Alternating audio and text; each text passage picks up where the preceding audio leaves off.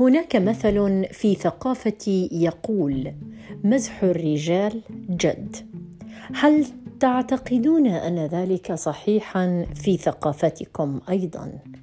هل حقا عندما يمزح الرجال فإنهم يكونون على محمل الجد؟ وعندما تمزح المرأة هل لا تكون جادة؟ ابدا.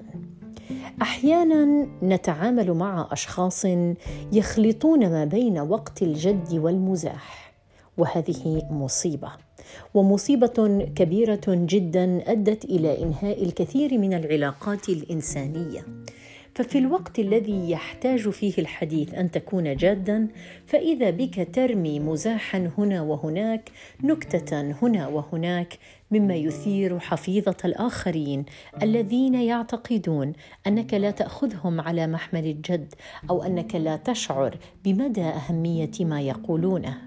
وفي الوقت الذي يكون الجو العام كله مزاح وفرح وضحك فإذا بصديق ما يحول الجو بالمطلق إلى جدي كثيرا. وكذلك هناك عادة لاحظت أن بعض الأشخاص يتبعونها وهو أنه يحاول أن يلقي لك بالكلام المسموم من خلال المزاح.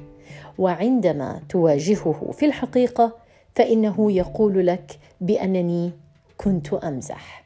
كيف ترون هذه السلوكيات؟ هل ترونها متزنة؟ هل ترونها ضرورية؟ أم ترون الجانب الآخر منا يبالغ في ردة فعله؟ فكر فإن لكل مقام مقال. إذا كان الحديث جديا فليس جديرا بك بالمطلق أن تحوله إلى مزاح. وعندما يكون الجو مليئا بالمزاح من من الجدي أن لا تحوله إلى جدي. لأنك تكدر من مزاج الآخرين. مساء الخير.